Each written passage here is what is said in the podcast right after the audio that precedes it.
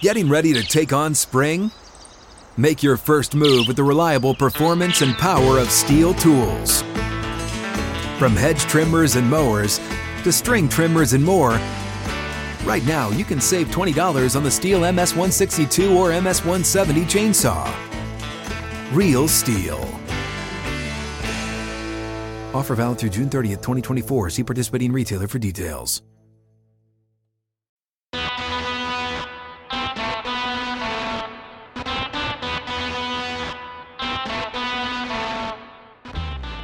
Uh, listen, as we wait for the white smoke to come billowing out of the NCAA headquarters to tell us which direction we are going with court storming, because, oh my God, a little dookie got hurt.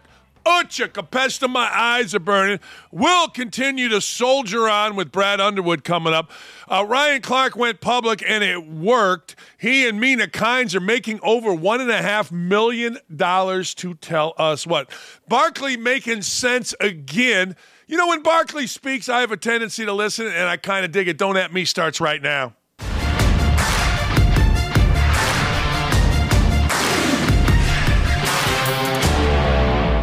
We are waiting, we are waiting, we are waiting. A dookie named Flip Filipowski tweaked his ankle in a court storming. So as we sit around and wait for the white smoke to come out saying there's been a decision by the NCAA, because when a dookie gets hurt, we must respond, ladies and gentlemen. We must. A dookie pushes a fan, tweaks his ankle, and we all must defend the dookie. Oh, yeah, God dang it, don't at me. We don't defend the dookies. We say to players, don't push people. Don't push fans. Jermaine Burton, don't slap fans. What are you doing? Don't be an idiot. But we are waiting. We are waiting for the law to come down. Hey, speaking of coming down, good for Ryan Clark. Ryan Clark went public.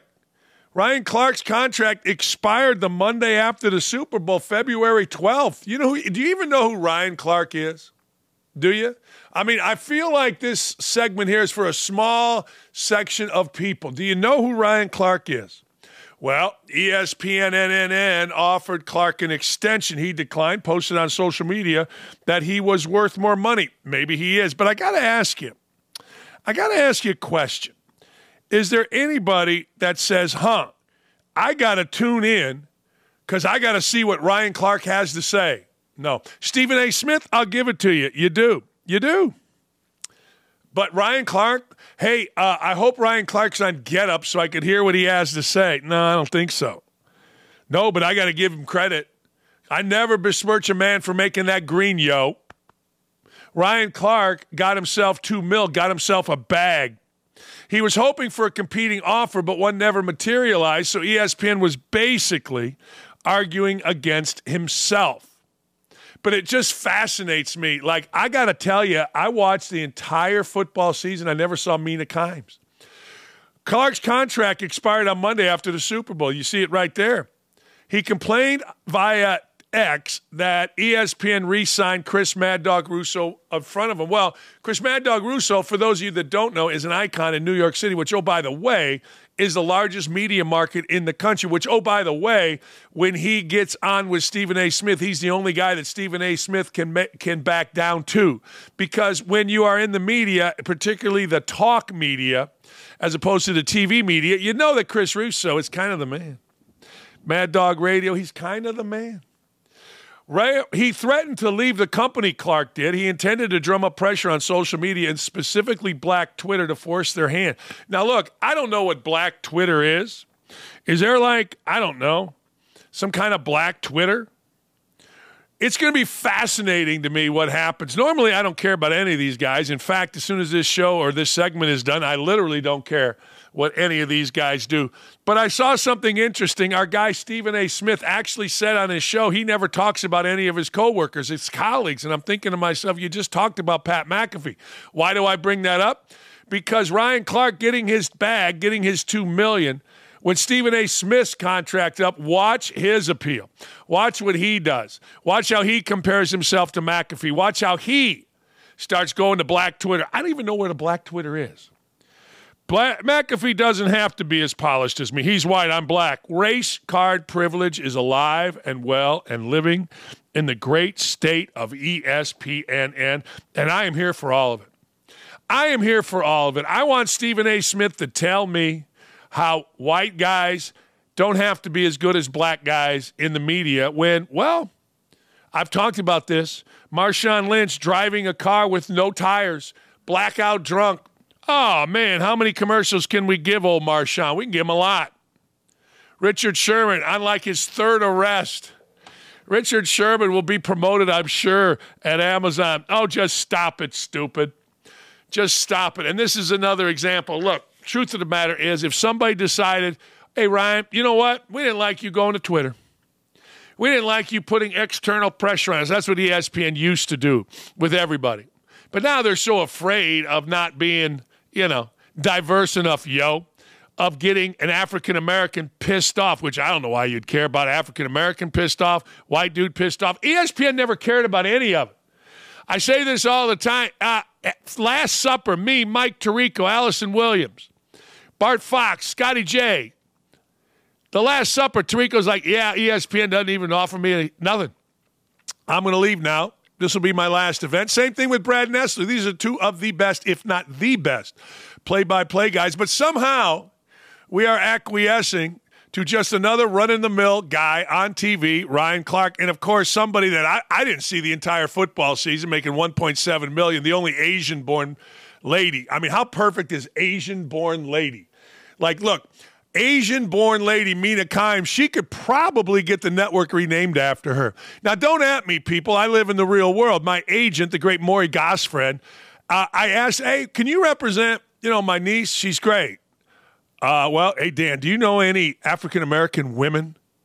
Do you know any Asians? Maybe an Asian black woman that I that do you know? I can get them a job tomorrow. So just I live in the real world. I don't live in the world of well, I throw things out. No, no, no. I live in the real world, and the real world tells me that once again, Stephen A. Smith's little "you're black, you got to be better" is total crap. Ryan Clark's not good. Ryan Clark is a mouth. Ryan Clark doesn't say anything interesting. Ryan Clark is typical. And guess what? Oh, this could get interesting. America's mouth, Dan Orlovsky. He's paying attention. Yeah, he is.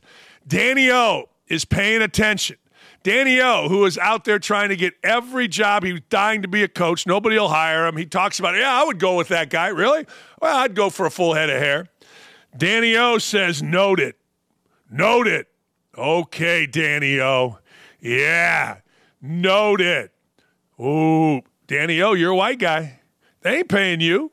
You do a lot of good work. In fact, you did so much work during the pandemic that you look tired. Like you were on every day. You kind of carried the network, but you're a white dude and you're getting older. That ain't a good combination. So you can note, you can unnote, you can renote, and you can no note. But that ain't going to help you, brah. Because frankly, you're extinct or you're soon to be extinct. Mark my words on it. You won't get more than two mil, which is a great contract. Oh my God. Could you imagine? You got to sit around. Here's what you do when you're on those shows. You ready? Get there a little bit early. Okay. Couple meetings, informal.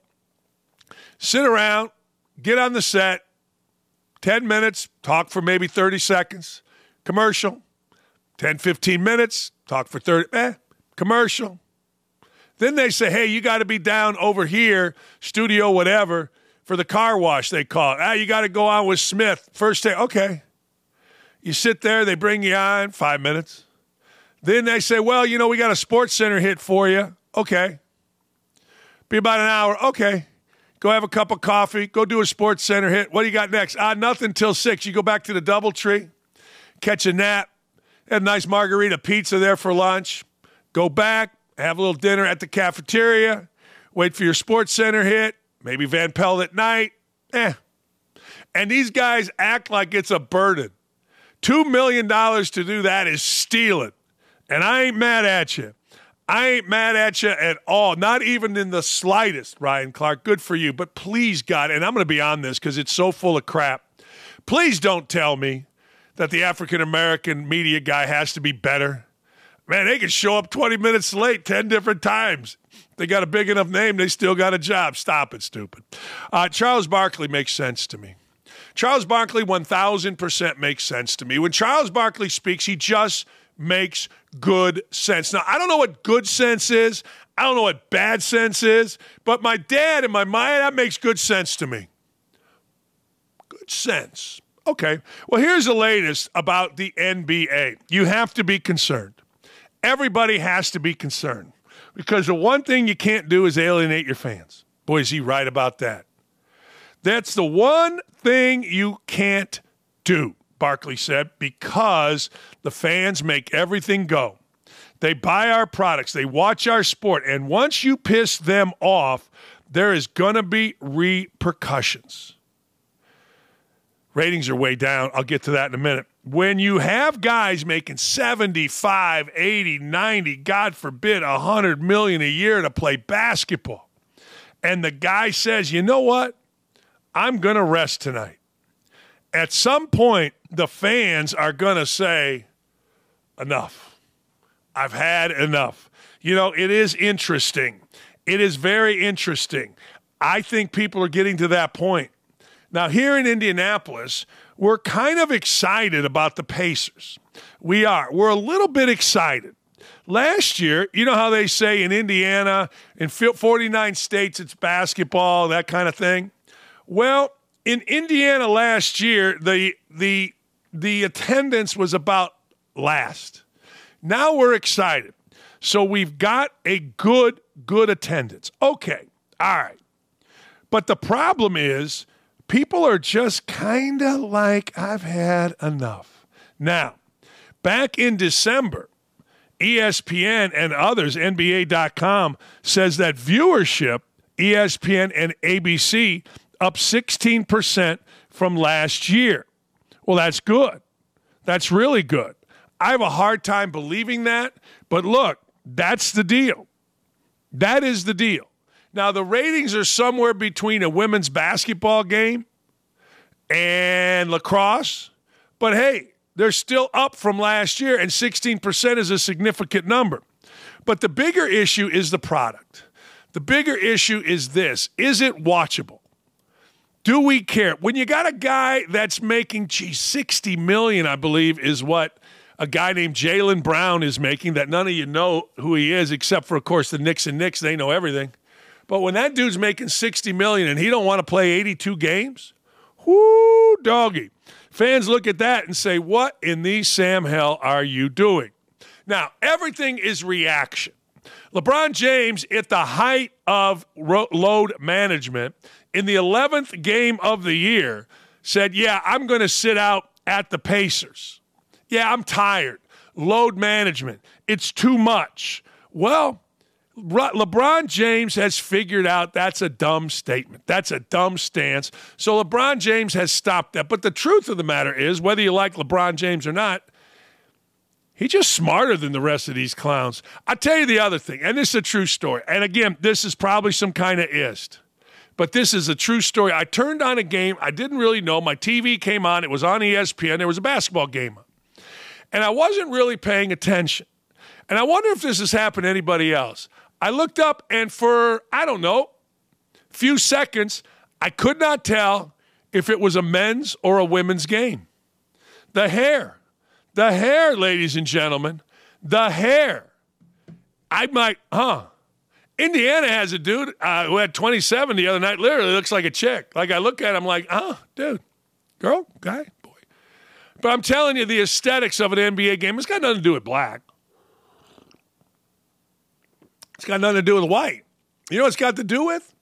It's got to do with the pace. It's got to do with the play. Look, guys are making shots left and right. I mean to tell you, the basketball is so much better, but it's just a horrible product. It's just like, uh, I don't know. Now, the race baiting guys, the Ryan Clarks, the Stephen A. Smiths, are going to say, well, that's old white guy that doesn't understand. No, this is young old white guy that understands perfectly. Like, I've been watching this forever, and the product just isn't very good. And the teams just aren't very interesting. Let me ask you Orlando's having a pretty good year, but are you cranking up the old TV to watch Pablo Banchero? Maybe you are. I don't think so. You know, Anthony Edwards seems to be an idiot. He couldn't get in the NCAA tournament as a player. He got his college coach, Tom Crean, fired, but he seems to talk all the time, and people are acting like he's the next Michael Jordan. Yeah, I don't think so. I, my point is, I know you're going to watch the Warriors. I know you're going to watch LeBron. I know you're going to watch the Boston Celtics, probably, although I don't know what's interesting about them. There just isn't anything interesting. And when NBA players talk, you kind of go, huh, all right, okay. And then, of course, Bobby Burack put it out there for us white guys every assault on the court has been African Americans assaulting a white guy. Now, I understand you're mad at the Euros. I understand that. And that's part of the problem, too. The Euros. I don't know who these guys are. The only problem is they come in and they're great, and we learn very quickly about Doncic, Jokic. We learn very qu- quickly about the Greek freak, very, very quickly. But as we move into the draft, I actually looked at this yesterday. I had no idea who these clowns were at the top of the draft. In a mock draft, it was all foreign dudes. It was all foreign dudes, and I'm sitting there going, huh, that ain't great. That ain't great for the league if I don't know who they are. Let me ask you Alexandre Sarr is the projected number one pick. He's French. He plays for the Perth Wildcats. Second pick, Nikola Topic. Niko Topic is Serbian, so he's my man. That's the number two pick. Zachary Richard, the French. The French are invading the hoops. That's the third pick. Matas Buzelis, that's the fourth pick. He's a Lithuanian. And then there's some guy named Ron Holland, first American. Ron Holland. I'll close my eyes. Well, I didn't sleep well last night. If I close my eyes, I may not wake up. But you close your eyes and tell me where Ron Holland plays. Ron Holland plays in the G League Ignite. And then the other first college player is some dude named Cody Williams. Tell me where Cody Williams plays.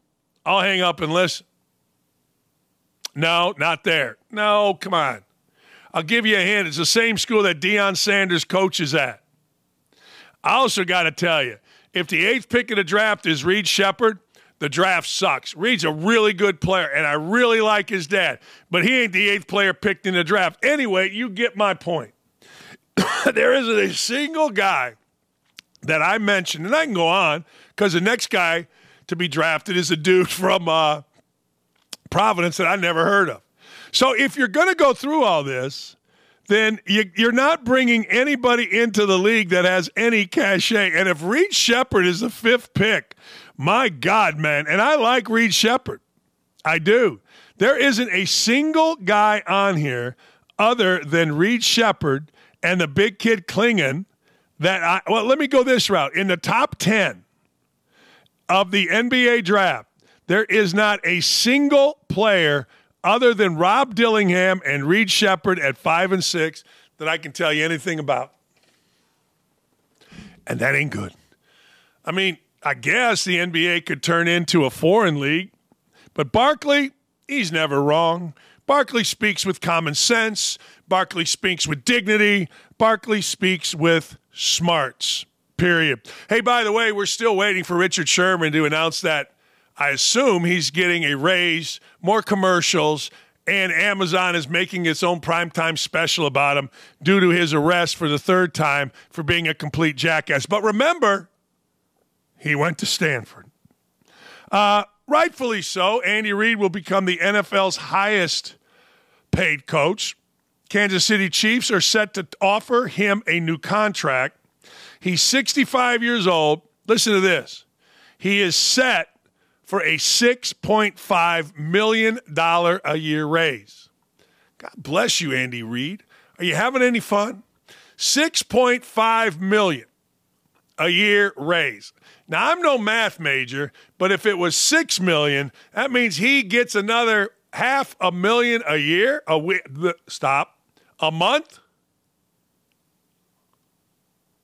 Wow basically he's going to get an extra 600,000 a month. Why is anybody worth that? But I digress. If Jaylen Brown is worth 60 million, then everybody's worth something. But good for Andy Reid. I'll tell you why good for Andy Reid. Andy Reid don't seem to cause no trouble. Andy Reid just does his little commercials. Now, not the greatest father, and I don't know if we're allowed to say that, or at least if you judge fathers by how their children end up, not allowed really to say that. But the truth of the matter is, Andy Reid's a hell of a football coach that has established a hell of a culture, that has established a big time winning culture. There's no problems with the Kansas City Chiefs. Let me ask you a question. When's the last time anybody had a hassle with a Kansas City Chief? I mean, I get it. They all got blacked out drunk during the parade, but so what? Young guys doing their thing. But Andy Reid has established something in Kansas City that very few places have a calmness with monumental success. There doesn't seem to be any drama. Now, I watch New Heights, which is Jason and Travis Kelce's podcast, and I really like it. And I like Jason's wife, Kylie. And when I watch it, I listen to Travis Kelsey talk when he particularly talks about his team. Man, always complimentary of other dudes on the team. Always complimentary, even of his coach that he screamed at like a complete idiot on the sideline during the Super Bowl. There just doesn't seem to be any drama. Like you go to that guy Mike McDaniel, Mike McDonald, Mike McDaniel, whatever the hell his name is over in Miami. It's always something. You know, he's got a dress with his little capri pants. He's got his MF things. He, you know what? And then they lose. And then everybody says what a great hire he is because he's diverse. Andy Reid, he's just old school.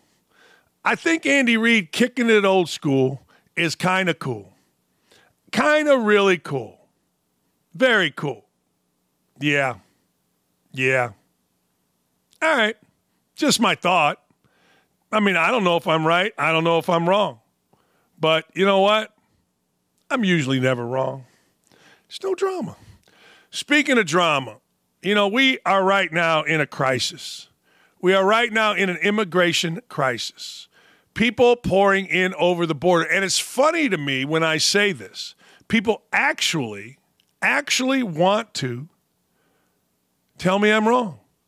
When you have more people coming in and over the border unvetted, more people than are in some states, you got a serious problem. Where are they going? Where are they staying? Who are they living with? Particularly young men of, well, frankly, war age. We are letting people in out of jail cells. And I say this, and I, I know it's true. I hope it isn't true, but I know it's true. What happened to Laken Riley is coming to every town in America. You can argue with me, you can say it's not, but it is literally coming to every town in America. Where are these guys going to go? Where are they going? You get across the border, you're out of a jail in Venezuela, you're out of a jail in Purdue, the Chinese have flown you. Where are you going? Going to Christian Science reading room, going to read the monitor? Going to go to church, do a little praying? Maybe. Where are you going? Going to work for DoorDash like this killer did? It's amazing to me how we're so afraid to say these things. It's astounding to me that nobody can figure out the common sense. This started for me years ago, uh, two, three years ago. Dinner with a man named Paul Krebs, lives in New Mexico, Albuquerque. He used to be the athletic director at New Mexico. Me, my wife, his son, and Paul went out to dinner. And I'm like, hey, man, this border's tough. Huh? He goes, you wouldn't believe it. He goes, we're a couple hours from the border, three, four hours. We got guys running through our neighborhood, just running through. Where are they going? Don't know. What do you think they're going to do? Steal, rob, rape? Of course. Oh my God, Doc, it's you're such a sexist, misogynist, whatever, racist. Okay, call me racist on this one, but what are they going to do? You're out of jail somewhere. You're released into a country. No, I guess that idiot Mayor uh, Adams going to give you ten thousand dollars. You can buy some snacks, but what are you going to do? You're used to being a criminal, a lot of them. What are you going to do? Well, I tell you one thing we're doing in here. We are protecting for some reason, killers, the Associated Press, put out a thing fears of solo female athletes. That was their article about Laken Riley. Instead of uh, illegal immigrant lies in wait, kills beautiful woman on a run. I mean, we couldn't have that. And I don't know if you saw this, but we're so whacked out. The police report said the dude was white. Now, I'm white. He ain't white. But it's amazing. Nobody talks about the weak crime laws. Nobody talks about the fact that murderers, killers, rapists are going free. No one talks about that. We're so concerned about what exactly? That's my question. Guy breaks into a liquor store. Guy's a white dude. Guy's a black dude. He's running away. News in Indianapolis won't say black dude robs a liquor store or white dude robs a liquor store. How the hell are you supposed to kill, catch him if you don't know what color he is? Oh my God, you said color, Doc. It's your racist. Shut up. How are you? I'll hang up and listen. These are the simple questions that I ask. So instead of a discussion about illegal immigrants and what is absolutely going to happen here in your community, in my community, in every community, Maybe not Bismarck, North Dakota. It's too cold. But I guarantee you, Bismarck, North Dakota, because it's on the Canadian border, has a problem there too. I'm just telling you, if you let people come in that are criminals unfettered, what do you think they're going to do here? Every day, if you're on X, all you got to do is open up X and you'll see illegal immigrant beats woman, illegal immigrant in fights with cops, illegal immigrant, I mean, blah, blah, blah, blah, blah. Maybe it's overstated. Look, I don't necessarily believe X to be the end all be all. I certainly don't believe the media to be the end all be all, but I do believe common sense. And common sense says to me, you let a bunch of criminals in your country and you let them run wild, they're going to be criminals in this country. Son of a biscuit maker. Are we that stupid? Are we that sensitive? And why does that offend you? And if it offends you, tough. Dems the berries, as my grandma used to say. So, Mary Catherine Ham, who is brilliant, brilliant writer, and she works here at Outkick as well, her response to the Associated Press, calling, listen to this, the illegal immigrant a Athens resident. Now, just think about that for a sec. They're so afraid to do what? What, you think Associated Press, the thugs are going to come burn down your place? You think Associated Press, someone's going to start a city on fire because you said that a dude didn't live in Athens and was an illegal immigrant? You think it's so compassionate uh, to say instead of an illegal immigrant murdering jackass, you say a Athens resident? Who? Where's the compassion for Laken Riley's family? Or is it all just you crazy ass left media are so busy protecting the crazy ass left media that you've totally lost your way in our society? I think that's it. I know that's it. Well, anyway, Mary Catherine Ham, hi, female athlete here. I ran this exact trail every single week of my college career. I guess I could have snuff, I could have been snuffed out before I graduated, had a career family, and the professionals at the Associated Press would lie about the suspect because it fits a preferred narrative. Ibarra, who's the killer, is not merely an Athens resident and Laken Riley and every other student was put in danger by not enforcing laws and allowing a man arrested three times after crossing the border to hang out and work on campus. He had to escalate to alleged murder to be held or risk deportation. Good policies, good work. like, I don't get it. Hey, of the people, for the people. Isn't that what it's supposed to be around here? That ain't for the people. That's for a person coming in here illegally. And I'm telling you right now the same thing I told you yesterday. Do not DoorDash. That dude worked at DoorDash. I worked at DoorDash. I wouldn't order DoorDash or Uber Eats to save my life. I'm sitting there with a bunch of food. I'm like, that's crazy. Next. But that sense of peace was shattered after authorities on Thursday found the body of Laken Hope Riley, an arrested Athens resident, Jose Antonio Ibarra, on suspicion of murder. The victim and suspect did not know each other. University of Georgia Police Chief Jeff Clark called the killing a killing of opportunity. Is that amazing? Is that amazing? Instead of the Associated Press having a chance to come out and be honest, number one, wasn't an Athens resident. I mean, if it was, it's parsing words. An undocumented immigrant, an illegal immigrant. We all know. But what is our problem? That's the bigger issue to me.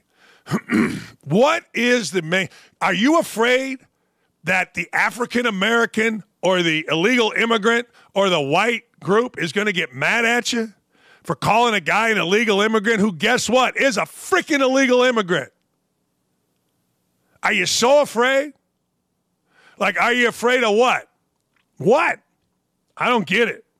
I honest and truly do not get it. I never will get it, and I'm glad I don't get it. I am. I'm glad I don't get it. I'm glad I'm not dumb enough to get it because that is evil, that is hurtful, that is not protecting the people of the United States. And every prosecutor that lets a criminal out is not protecting the citizens. And you're elected, you prosecutors, and you're elected to protect. And every single guy bought off by George Soros or others is going to burn in hell for allowing people that they know are murderers out. They know are criminals out. For what? I don't want anybody uh, protesting. F that. It's amazing to me. Uh, I'm going to get to a little basketball now. Give me a chance to get a sip of coffee. I didn't sleep good. I got the Jimmy legs. I do. I got the Jimmy legs. You know what the Jimmy legs are? Eh, it jumps. I couldn't sleep. Didn't get no sleep last night. I got the Jimmy leg. All right. This will be considered racist. Juwan Howard sucks. Now, Juwan Howard really sucks. I was watching Juwan Howard coach the other day. I know he had a heart thing, and we're all supposed to feel sorry for him. But I was watching him coach, and I'm sitting there going, man, you know what? Not very good. And they were playing their brains out really hard against Purdue.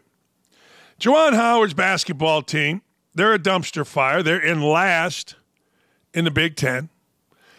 Ohio State, uh, maybe Ohio State, I don't know. Ohio State is pulling ahead of them. 80, 84 to 79, eight wins all year. And Howard, I don't know if his days are numbered. I don't know if they're not. I just know I was watching him and I'm thinking to myself, let me see here. You got in an altercation with a guy named John Sanderson because your son was a pain in the ass. You slapped a cheap shot, Joe Krabbenhoft, over the top because you can't control your temper. You lost your mind numerous times, and I'm all in on temper. I got no problem. But you can't win eight games and have a temper. You just can't. You just simply can't. You know, in Vermont, and I don't know, I never really been to Vermont except I've driven through it. It's very pretty, a lot of syrup. But the truth of the matter is, Vermont is one of the craziest liberal places on earth. There's a girls' basketball team in Lamont or Vermont that was banned from playing in the state tournament because they forfeited a game because of a player that was transgender. Again, I go to this. If you would like me to solve the transgender woman athlete thing, it's very simple. If you are transitioning from a girl to a boy, you play with the boys. If you are transitioning from a boy to a girl, you play with the boys. Why is that hard? Why do we put girls in these situations? The coach at Mid Vermont Christian School said this I've got four daughters. I've coached them all at one point in their careers playing high school basketball. I've also filled in on the boys' team. When he can't make practice, I run those practices. Boys just play at a different speed, a different force than the girls play. Duh. Like the best college team would not beat an eighth my eighth grade team. I don't know about your eighth grade team, but they wouldn't beat an eighth grade team. They just wouldn't. I don't what to tell you. There is a difference. And here's the deal. I get that we're all supposed to go, yay, transgender, yay, gay, yay, lesbian. I personally don't care who you stick your thing in or who you spread your legs for. I don't care. Doesn't matter to me. All the other stuff. But what I do care about is protecting women. Now, let me ask you a question. A guy that named Chris Goodwin, who is the coach at Mid Vermont Christian, decides it's important to me to protect women, and he gets punished. Chris went on to say, after discussion with the administration and our players and parents, we decided that instead of going against our religious beliefs, there are differences between male and female. We are created differently. We decided to forfeit the game and withdraw from the tournament. At that point, the state of Vermont governing body kicked us out of all athletic competitions in the state. You know why, of course? Hate. The narrative is always the same. Nobody hates LGTB. Nobody hates transgender people unless they get in your space and do something to make you hate them. But the truth of the matter is that's just the rhetoric. Now, I don't know if the Vermont governing board really wanted to protect women. My answer is simple, very simple. Boy to girl, play with the boys. Girl to boy, play with the boys. Then there is no forfeiting. There's nothing. You know what there is? there's a bunch of dudes that wouldn't play because they couldn't play on a boys' team. There's a bunch of chicks trying to be dudes that couldn't play because they couldn't play on a boys' team. And that, you tell me, would be wrong. Why are girls always sacrificed? Why is it like, eh, they can go play with the girls so they can have some success? If there is no difference, as some of these idiots want to tell us, then play them with the boys. Doesn't that make sense? Well, you know, they just want to compete. They're like every other student. They just want to compete. Great. Make the boys' team. Well, they couldn't make the team. Well, wait, okay. Play CYO. Play something else. I don't know. Do whatever. But just go play on the boys' team. I think, personally, that Chris Goodwin, the coach at Mid Vermont Christian School, should be celebrated. He's protecting women. I mean, let me ask you a question. If everything was equal, everything, like nobody wants to admit there are physical differences between men and women. Let me ask you a question. Why did this illegal immigrant beat and kill the lady Laken Riley so easily to the point where he disfigured her skull? I mean, if everything's the same, I mean, it wasn't like this guy was huge. Of course, everything isn't the same. And it's not the same mentally either. Men have this thing where they can become animals, the hunter. Now, we don't want to say that, but you know what? Tough. John Eldredge wrote a book on it. It's really good. It's called Wild at Heart. That's what we are. It's tough. You don't like it? So what? It's freaking science. Women, some have that. I'm not saying nobody has that. Not every guy has that. But all of a sudden, we get angry, we get fierce, we get ferocious, we get protective, we get hunting. And that ain't good when you're playing against women. Chris Goodwin deserves to be a freaking hero in the state of Vermont. And every transitioning person right now in sports plays with the women. It's an easy fix. Let them play with the dudes. Let's see how it goes. All right, we come back. One of our favorites, Chris Manno former NFL player. I got a lot to get to with him. I want to talk about the combine. I want to talk about whether quarterbacks should be throwing, not throwing, that kind of thing. Keep it right here. Also, Illinois fans, what? Brad Underwood's going to join us as well, your head coach. We'll be right back.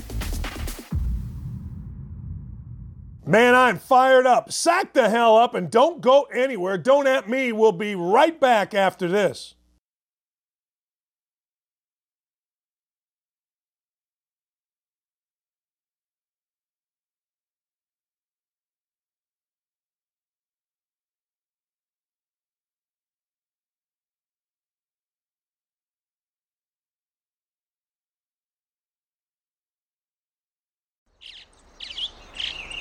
Getting ready to take on spring? Make your first move with the reliable performance and power of STIHL battery tools. From hedge trimmers and mowers to string trimmers and more, right now you can save $50 on select battery tool sets. Real STIHL. Offer valid on select AK system sets through June 16, 2024. See participating retailer for details.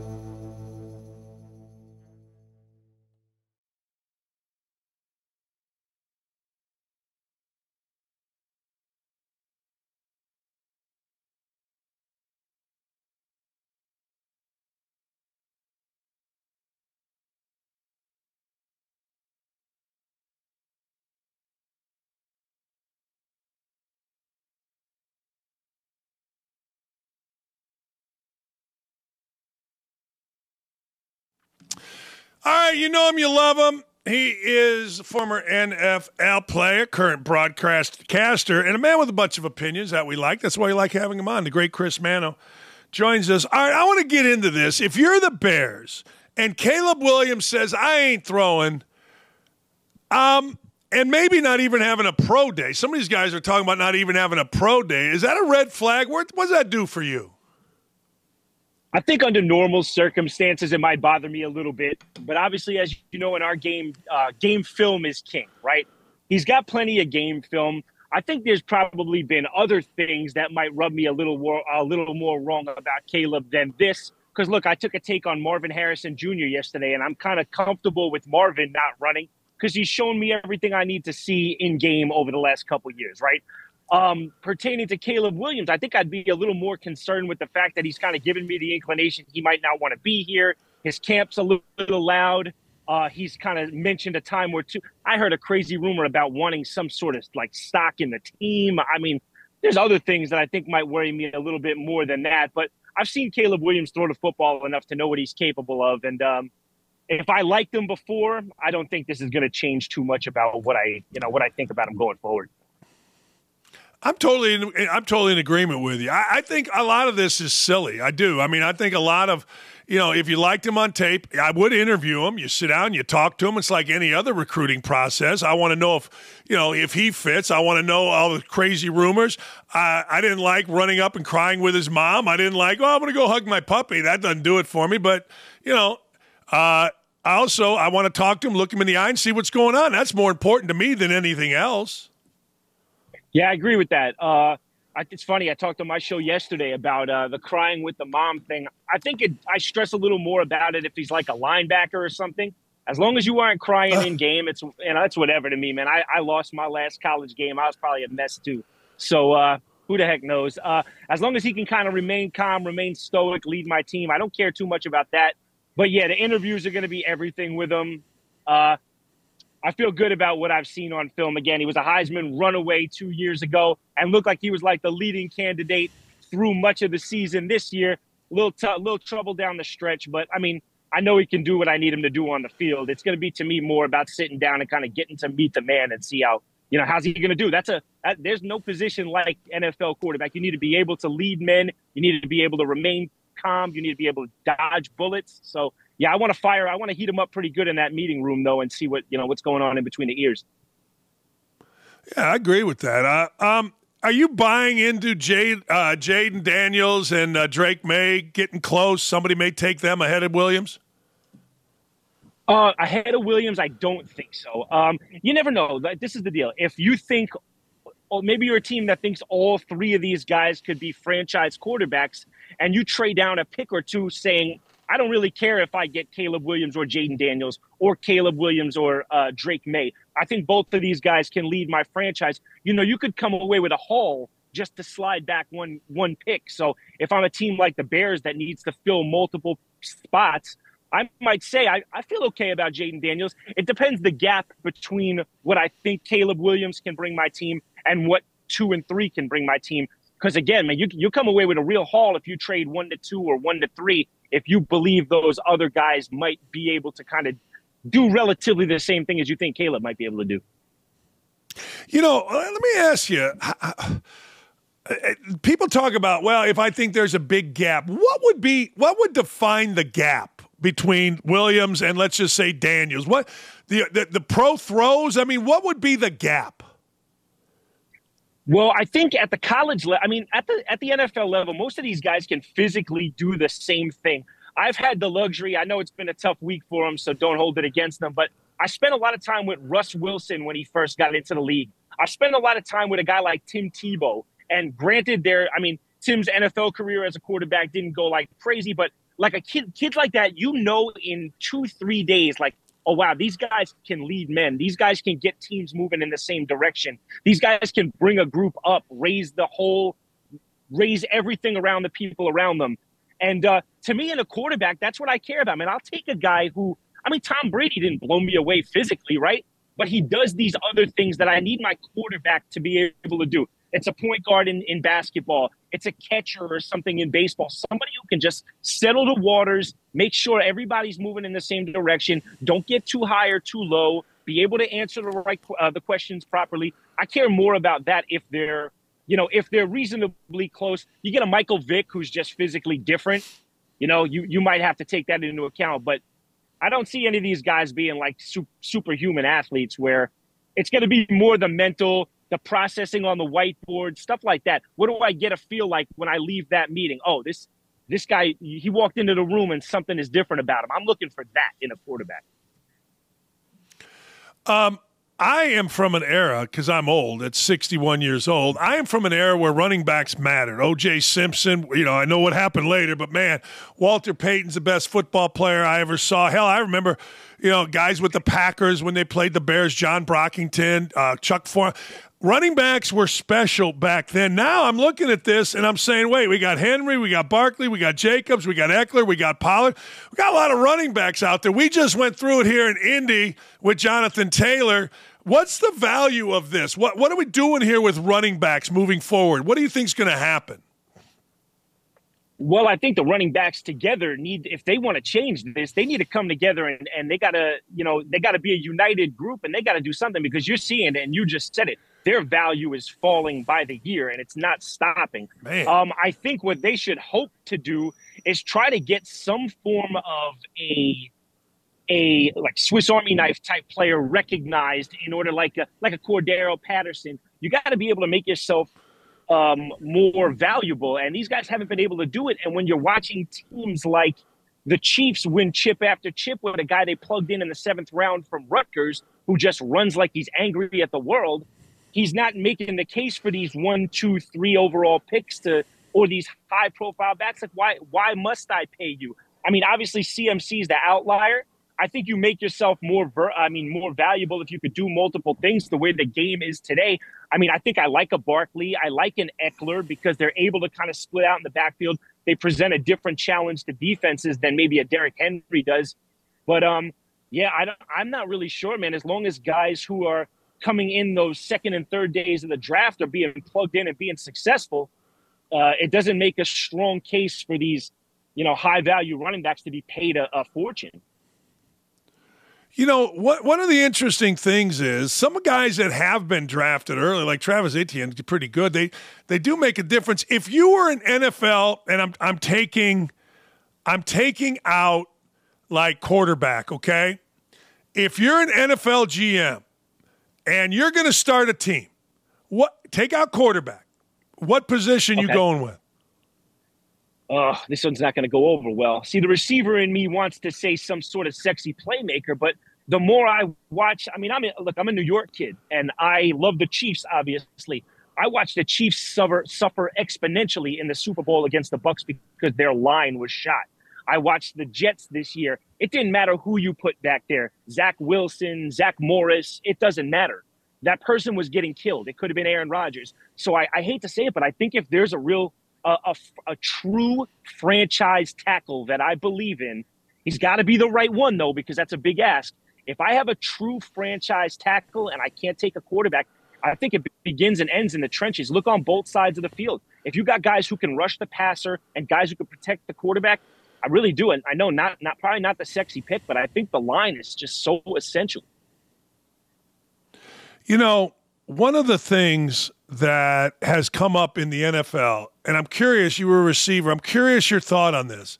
The tight end. I was watching uh, Kelce's the show that they have yesterday, and it was one of those deals where he was saying, you know, you, you, you used to be, we didn't really, we were blockers and – but now, particularly, I'm, I'm thinking about my Colts here with a young quarterback.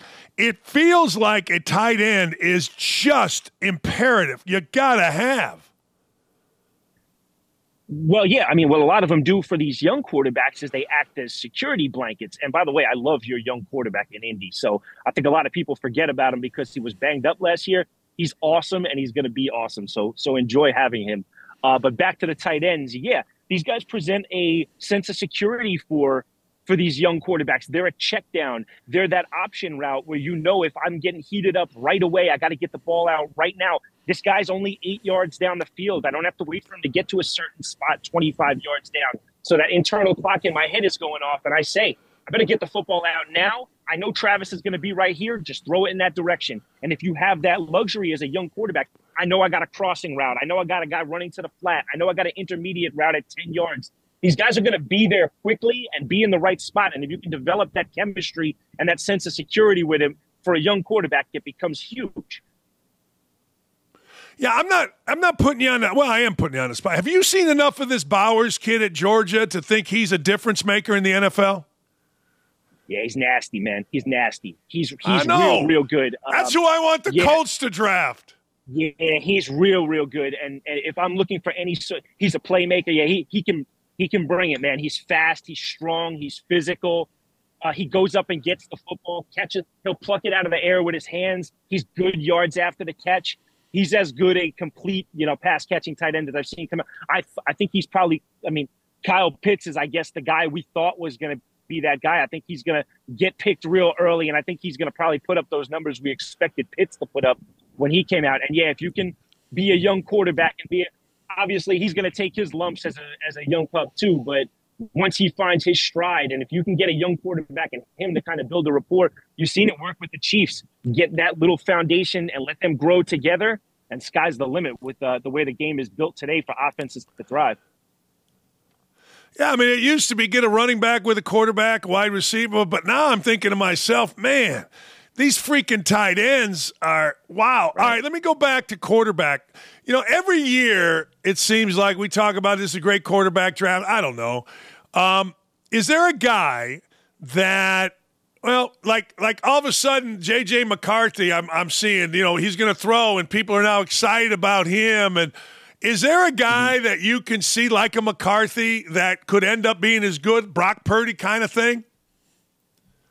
Well, look, the the McCarthy thing is interesting. He is only 20 years old, and I get it. He doesn't really light up the game film like like some of these other guys do. But here's what I want in a quarterback these days. And look, you heard Cam Newton say it on his podcast and get flamed for it. Is I just I mean, I'm comfortable with a guy who can be a quote unquote game manager. It's just look, make the right play, make your reads, deliver the ball in time, get it into the hands of your playmakers, and don't make big mistakes. And I'm comfortable with it, man. I don't need a guy who can, you know, who's who's running all around extending plays. It's it's a beautiful thing to have, but no, I, we've seen that teams can go a long way with a guy who just does the right thing, makes the right play, doesn't turn the football over. And yeah, McCarthy's young. He's won at a high level. He's been mentored by a guy who we know, you know, can pump out some NFL quarterbacks and Jim Harbaugh. Uh, I think he's going to be okay, man. I, I, like that he's young. He's won football games. Yeah, I, think he's. I think he's going to have a nice future. Yeah, I just I'm always fascinated by people, you know, that all of a sudden here they come. All right, last thing uh, before I let you go, you were with Kansas City. Why is Kansas City? I was just talking about this with Andy Reid. There's like no okay. drama. I know they got hammered at the Super Bowl parade. Okay, so what? Why is there no right. drama with Andy Reid and the Chiefs? Well, he's he's so respected, right? You see that there's only a handful of these guys left, right? A lot of these teams go with the young coordinator who's hip and cool, and he's almost like a peer to these guys rather than uh, a you know a, a strong um, figure in in the room. You know, like these young guys a lot of these coaches are 35 years old and they've got linemen who are 36 37 years old it kind of it's it's hard to really put the hammer down on guys andy reid's record at this point speaks for itself there was always minimal drama coming out of uh, patriots camp too because they've got a guy who's been there and his record speaks for itself um, and look at the end of the day you know sports man winning breeds a good culture right if they come out next year and they're two and nine I mean, you may hear some peeps come out of that locker room, but right now it's a harmonious environment in there. They're winning. They got Andy Reid at the helm. They got the young stud in Patty Mahomes. And that's another thing, man. When you've got leadership who's drama free, it tends to permeate the rest of the group, right? I mean, I've coached teams like that. When when my leaders are pains in the ass, it's it's it's hard for me to get the rest of the group going. But when I can dig into my leaders and coach them hard and and they fall in line, it kind of makes everything easier to get to get the rest of the room, you know, moving in the right direction. Well, I agree with that. Hey, Chris, great stuff, man. I appreciate you. Thank you. Uh, same deal, man. I appreciate y'all having me. Keep up the great work, Dan. All right, that's Chris Manno. He comes on and he kills it every single time. Uh, we got some college basketball to talk about here in the second hour. I'm going to give you my top five teams and the great Brad Underwood, the head coach at Illinois. You know the show motto I rarely run, but when I do, you know where it is. We'll be right back. That's it. I got to take a break. We'll be right back with more on Don't At Me across the Outkick Network.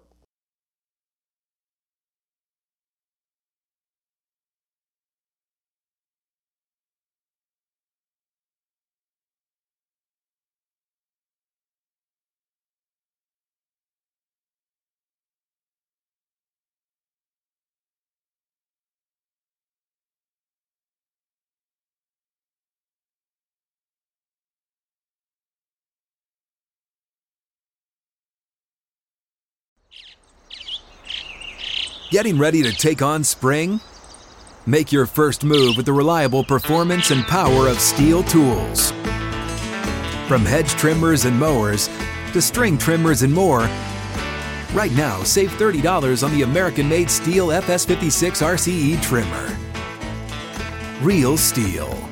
The FS56 RCE is made in America of U.S. and global materials. Offer valid through June 16, 2024. See participating retailer for details.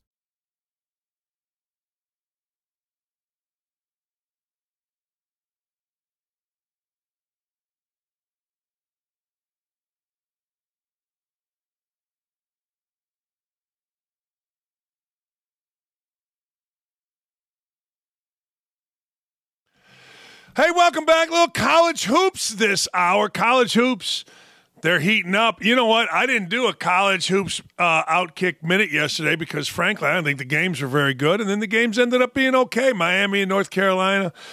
There are some teams, I don't know about you guys, but there are just some teams that I just can't watch. Period. Anyway, let's get to college hoops. Look, uh, my top five college basketball teams, until further notice, they're pretty much the same. But I did slip a quick one in there on you. It's top five Tuesday, top five college basketball teams. Number five, the Tennessee Vols. Now, look, I'm going to say this every time Tennessee wins. It doesn't matter.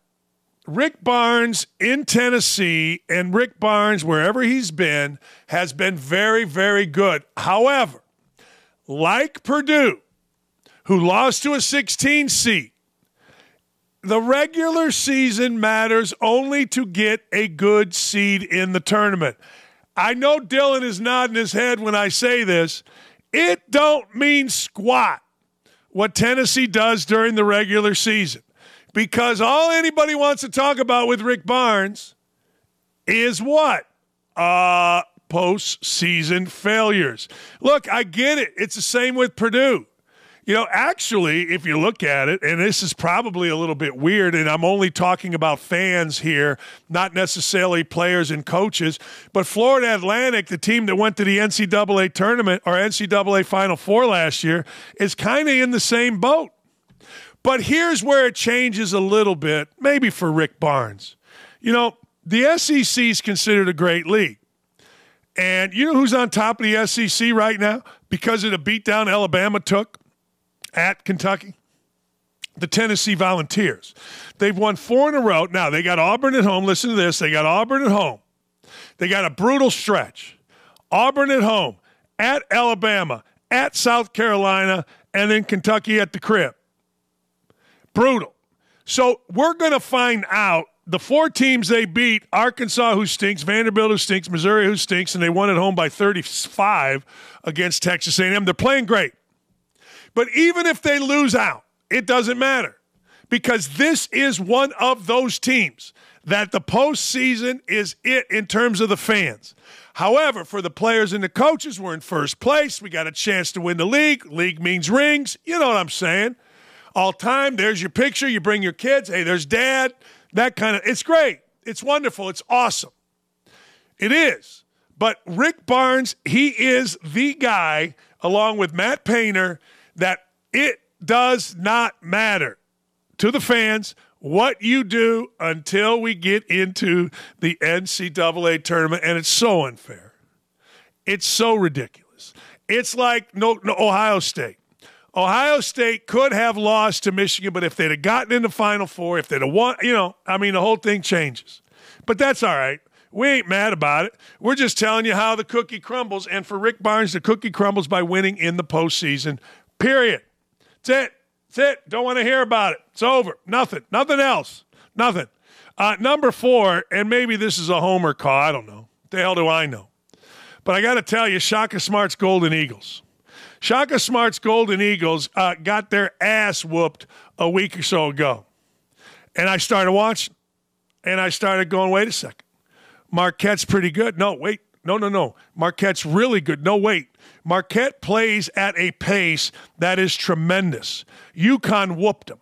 So what they do? They came back and whooped DePaul. They came back and whooped. I mean, absolutely whooped uh, Xavier. Now they got a kid on their team, and I think you got to have a star. They got a kid on their team named Cam Jones. All right. Cam Jones, I want you to listen to this, has scored 30 plus points. Let me make sure I have this right. Let me make sure I got this absolutely right so people know that I'm talking, not talking out of my dupayash. He has scored 34 points the last two games, both games. 34 against DePaul, 34 against Xavier. What's important about that? Well, what's important about that is he's not their best player. Tyler Kolek is their best player, the point guard. But you got a guy that can go for 30 plus. Ooh, baby. That's big time when it comes to the NCAA tournament. That's big time when it comes down to, man, a lot of pressure late. We can't get a shot. Who's going to go get us a shot? Well, guess who's going to go get you a shot? Cam Jones. And chances are he's going to make the shot. I am in love with Marquette. Yes, I know they got whooped two weeks ago, but I am in love. These next three teams have separated themselves. They have. And again, I said this last week, but I don't care whether you put Purdue, Houston, or UConn number one, number two, number three. It doesn't really matter. They've all separated themselves. Let me talk about UConn first at number three. The Clingan kid, the big kid, is the kid that I just said is the first or one of the first guys going in the NBA draft that we've actually heard of. It's interesting. All these foreign kids. This is a big kid. This is 7 2. Here's what's fascinating about it. Relative to the NBA, this kid Clingan is considered better than Zach Edey. Now, Zach Edey is one of the most dominant big men in the history of college basketball. He just is. And it was announced the other day that he's not coming back to Purdue, but I'll get into that when I get to Purdue. But I want you to think about the NBA and I want you to think about potential. The NBA goes by what you can be.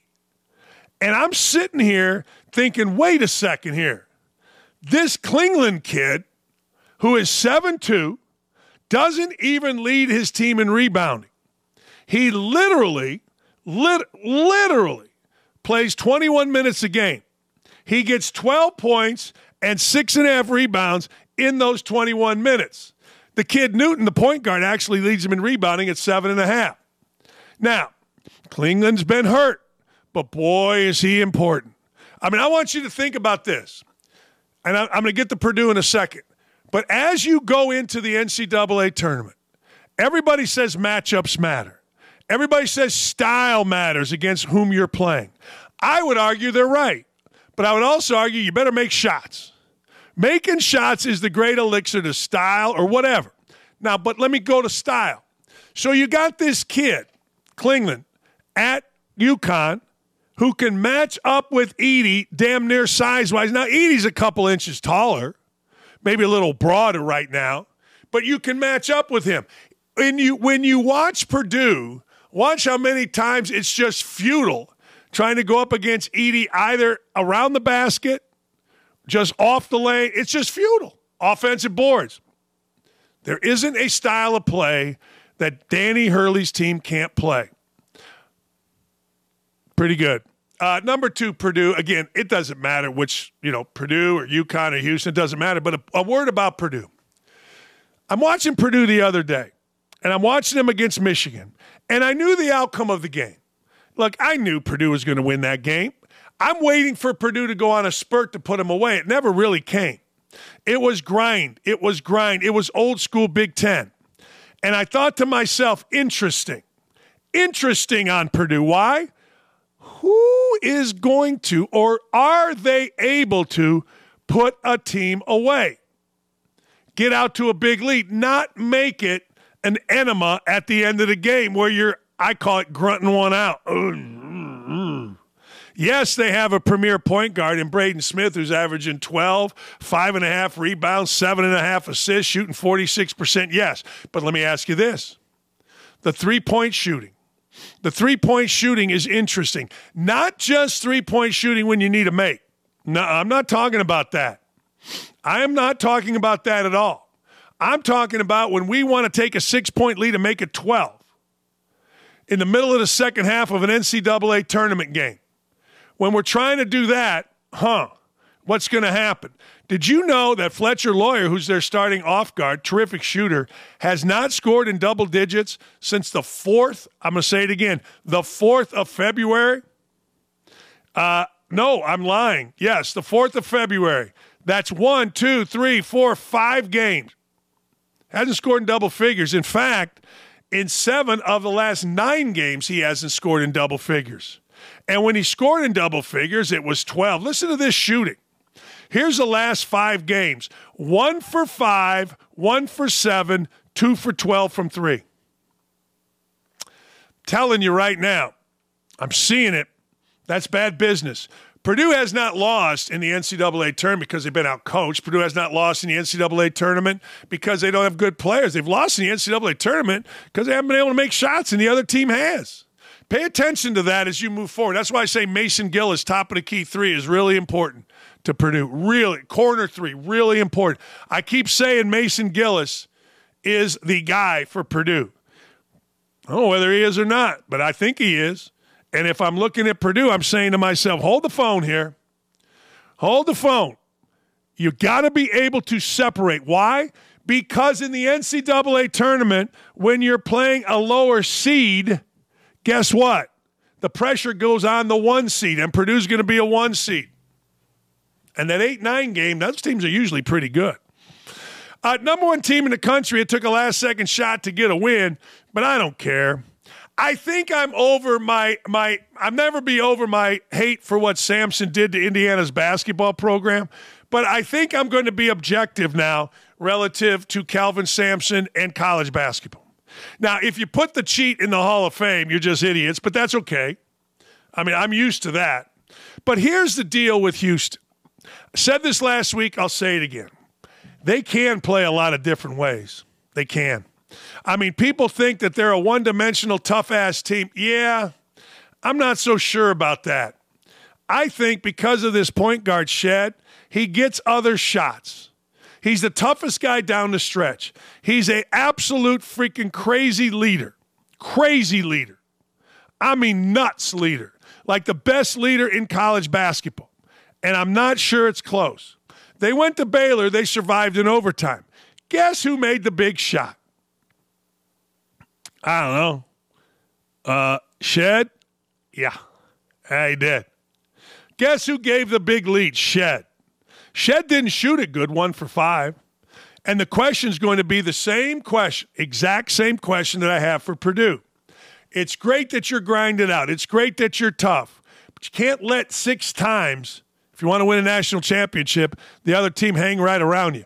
Few of those games, you got to open it up. Whether it's your defense that can open it up, and that's exactly what uh, Houston can, or shooting opens it up and I'm not sure that's what between Shead, Cryer, and Sharpe, They've got three guys shoot it pretty good, but they got to shoot it pretty good. NCAA tournament, man, oh man, it is about making shots. Period. Period. I go back to Purdue a few years ago.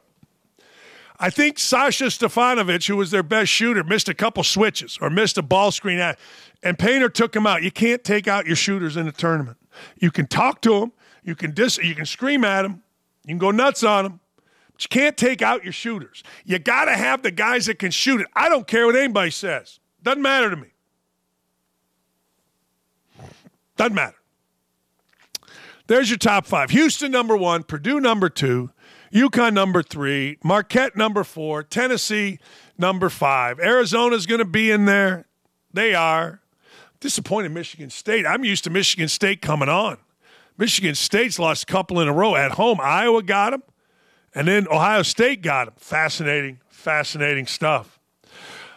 All right, it almost seems like we should do this once a week. The crazy African American woman named Joy Reid. Joy Reid goes on a clinically insane rant about having children. The United States, she says, has a population of 327 million people. Why do we need more kids? Let's hear from the deranged one right now. The United States has a population of north of 327 million people. Why do we need more kids? I mean, your party, Senator Tuberville, is the one screaming that 10 million immigrants, which I don't even know that that number even makes any sense because it, it, doesn't, um, have streamed into the country since Joe Biden has been president. And you're claiming that that's too many people, that if more people come into the southern border, this is some sort of crisis because we, we've got too many people and we've got no more space and we can't afford more people. But now you're saying we need more kids? Can you explain who's the we and what's the purpose? You're also a senator from the state of Alabama. God help the people there. Are you saying the state of Alabama needs more kids? Why does the state of Alabama need more kids? More kids for what? There was a time when the state of Alabama absolutely needed more kids because, you know, Alabama was a slave state. And the mandate of the planter class in Alabama was for black women to produce more kids because those kids were property and they could work more kids and make more money on their plantations. Are you saying the state of Alabama needs more kids because you think that those populations will include people who are maybe destitute and desperate enough if you kick out the immigrants like a lot of y'all want to do and you could make them do the work that the migrants are doing now? Because that kind of sounds slavery ish. Is the state of Alabama the we? And is, is, is that the why? I mean, you're also a white guy.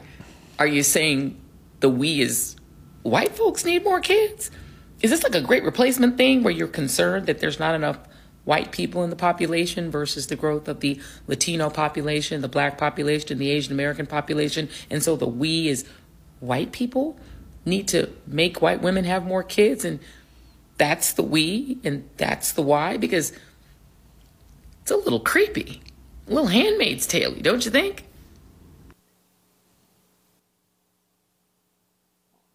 That's crazy person. Well, if 10 million immigrants are coming in undocumented, you're seeing the surge in crime right now, you dumb racist Joy Reid. I mean, look, yeah, of course we need more kids. We got to keep the population going. I mean, I don't know. Maybe I'm wrong. Maybe somehow, some way, aliens will come down and populate our country. And what a stretch. See, when you give dumbass racists a platform, they're always going to be dumbass racists.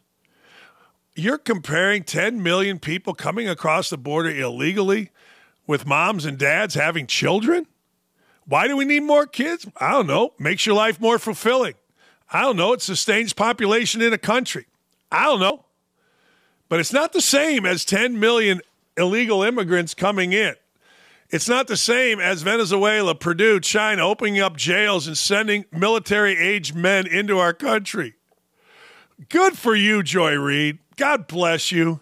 You literally went from, hey, a guy saying we need more kids to making it all about race. And I guarantee you, some of the brothers, some of your people are like, yeah,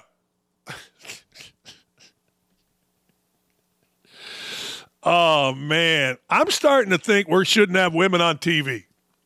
Between Joy Reid and The View, I don't know. Only hot women. Only young hot women should be out. No, don't say that. Don't put that out. That'll get me in more trouble. I get people mad at me when I talk about women and how horrible they are as announcers, except for a few. So don't put that out there. But my God. All right. Is that right? No kidding. Wow. All right. There you go. Uh, God dang, it just, it's just, it never stops. Is that right? We're to have racism? We got we want them to do the job. Hey, I don't know, man. I just know that we need more kids. Period. And we need less angry liberals. That'd be a good world. Less angry liberals and more kids. Now that's what I'm talking about. That's the deal. That is beautiful. Yeah. Yeah. Man, I got to tell you, can you imagine coming home to that? Wow. Wow. Anyway, good for Joy Reid. Uh, bad for us. We don't need more kids because more kids is somehow racist. Climate change is racist. Exercise is racist. Sleeping is racist. The sun is racist. The moon is racist. My fat ass is uh, not racist. I will never admit to that because I'm not. But she is unhinged. She is unhinged. Oh, look at this. Mike Florio. I, I, look, Mike Florio of NBC Sports took time out of his day to bash all Republicans and Jets owner Woody, Woody Johnson for backing Trump after his victory. It's interesting that Johnson is talking about Trump now. I love that's the that's the Jay Williams. It's interesting. I'm not going to give an opinion, but it's interesting, which means I'm trying to slant you a certain way. Asked about his support of the former president, Johnson said if we could stick to football questions, that would be great. Yeah. I mean, if I'm doing a press conference, I'm doing a football press conference if I'm at the press conference as the owner of the Jets. And that's how it goes for folks of a certain ideology. They have no problem with talking about something other than football when they have something they want to say or when someone is saying something they want to hear. Yeah, of course, everybody's that way. You want to talk about something I want to say? I'm interested. You want to talk about something that I'm interested in? I'm interested in. You want to talk about something I don't want to talk about? I don't want to talk about it. Nobody has an obligation to talk to Mike Florio, Mike Tirico, Mike Freeman, Mike whomever. Nobody has that obligation. Nobody. I, you ask me a question doesn't mean I got to answer. I say that all the time. It's part of my daily vernacular. Just because you ask me something doesn't mean I have to answer. Doesn't mean I want to answer. If I want to answer, I'll answer. If I don't want to answer, I won't answer. If it's some interest, something I'm interested, yeah. If it's something that's potentially going to get me in trouble, I ain't answering. Why is that so hard? Explain to me. I'll hang up and listen. Why is it so hard for any idiot like Florio to understand that, look, if I don't want to answer a question, I ain't answering it. If it doesn't interest me, I ain't answering it. You want to rip me? Rip me. But you're Mike Florio. Nobody cares. Uh, of course, our friend, our boss, our mentor, Clay, well, he has something to say about it. Sigh. No one other than left wingers like you care about politicians. Oh, I'm sorry. Sigh. No one other than far left left wingers like you care which politicians, players, coaches, or owners support in their private lives. If the Jets owner brings Trump to midfield at halftime and says every Jet fan should vote for him, most sports fans would reject it. This isn't hard. It's very easy. I knew when I saw Woody Johnson up there, you're like, all right, who's going to whine? Well, there's going to be an activist, yo. There's got to be an activist that's going to whine. Florio's perfect. Media's going to whine because the media is all far left. We know this. We absolutely know this. Hey, our imbecile in chief is back at it. I love our imbecile in chief. He's the worst. He is literally the kind of guy you just want to punch in the face, our imbecile in chief. Uh, here's the deal. Listen to this. He wants to get this quote right. Hang on, caller. I gotta I gotta hear this. He wants to get a quote right, and then he screws the pooch like only my man, the imbecile in chief, can screw it up. Let's hear from Captain Crazy. And you know, uh, stand here in front of this portrait of the man behind me here. He, uh, he said, and I want to make sure I get the quote exactly right. He said, the better angel, he said, we must address the council and uh, just the better angels of our nature. And we do and we do well to remember what else he said. He said, "We're not enemies, but we're friends." It's the middle. It's in the in the part of the Civil War. He said, "We're not enemies, but we're friends. We must not be enemies." It's a simple quote. Why you got to be screwing it up? Why you got to be screwing it up? I mean, you guys voted for that, and you'll probably vote again. Man, we have the dumbest human being, or the lyingest human being, or the most corrupt human being we've ever had in public office, standing right there, and he's got dementia, and he can't speak, and he can't even read off a prompter. That, Clay Travis, that ain't hard. You got a thing right here, you read it. Seems pretty simple to me. Hey, Jay Bilas, I asked yesterday on the show, how do we stop court storming? Jay Bilas wants folks arrested. Let's listen to Jay. It's not a good idea to try to stop the court storming, that that could cause more problems than it would solve. But you don't have to stop the court storming. One time, all you have to do is once they're on the court, don't let them off. Just just say you're all detained and give them all citations or arrest them if you want to. And then court stormings will stop the next day. Um, there's no accountability for this. It, it, the fans feel like it's an entitlement and the universities like it, and the truth is, we like it. Well, there's no question about that.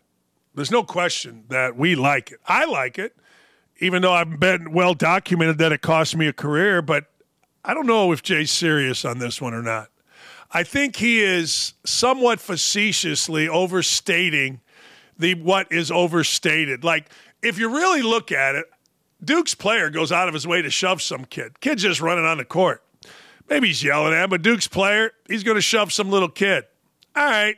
And he tweaks his ankle. I said earlier today, as we wait for the white smoke to come billowing out of uh, the NCAA offices, as we wait and wait to see a Dookie tweaked his ankle in a court storming, now we must arrest those that stormed.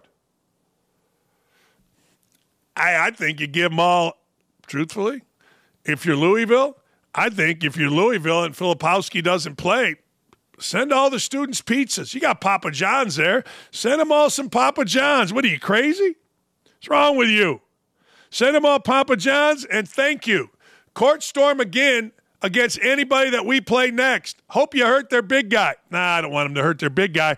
But the big guy went out of their way, and everybody is so afraid to say this. I'm looking at all these guys, including Wake Forest. Well, it's inexcusable, blah, blah, blah. Hey, look, how about the big seven footer don't shove a little kid? How about that? I mean, and if you're going to shove a little kid, how about you keep your balance, keep your feet spread, your knees bent, your ass down, and then do some shoving? I mean, it is boxing son of a biscuit maker. Can we just freaking all get along?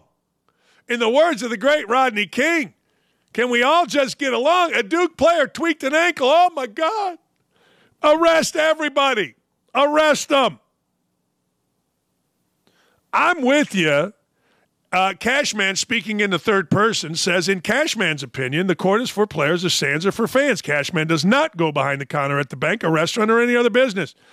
Cashman doesn't think fans belong on the field. I'm with you. I am. And maybe mine's just a little bit personal. You know what I mean? Because I did lose my career about it and nobody cared. To this day, nobody cares. Hey, Dawkins, why did you get in the tournament? I don't know, because I suck. How's that? Nothing to do with my best players getting hurt. So maybe I'm taking this a little too personal. I don't know. I'm going to ask Brad, Brad Underwood about his thoughts on court storming, but I'll tell you mine. I ain't arresting nobody. Nobody. I'm not giving citations. I'm not arresting. I'm not giving a two minute time frame. Look, students, let the other team get off the court. It's emotional. You run onto the court because you're emotional and you're also a maniac and you want to get good footage for your social media account. I get it. The great Brad Underwood, Illinois coach. Next. Stay right here. Where you going? Where you going? What are you doing? Stay here. We'll be right back. Got to take a short break here. We are rolling with Don't At Me, and you don't want to miss it. Stay tuned.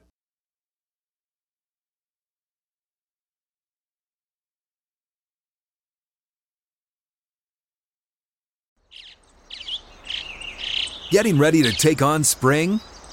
Make your first move with the reliable performance and power of STIHL tools. From hedge trimmers and mowers to string trimmers and more, right now you can save $20 on the STIHL MS162 or MS170 chainsaw. Real STIHL. Offer valid through June 30th, 2024. See participating retailer for details.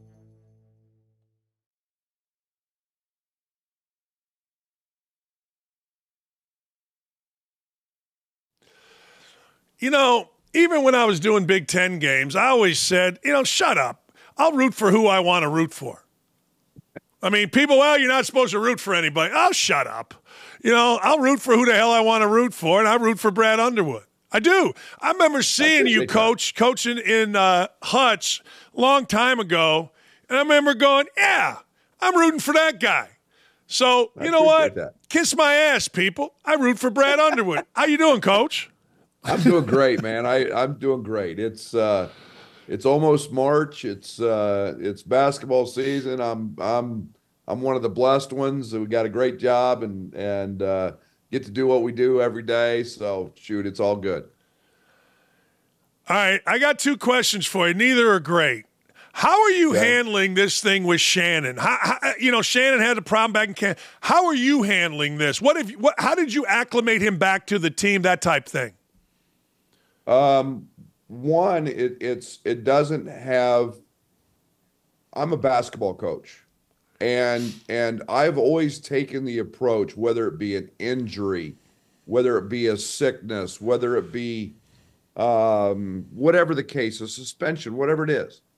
Uh, I'm going to coach the guys that show up at practice every day, and I don't want to. I don't want to sound um, insensitive, but I don't I can't concern myself with the other stuff.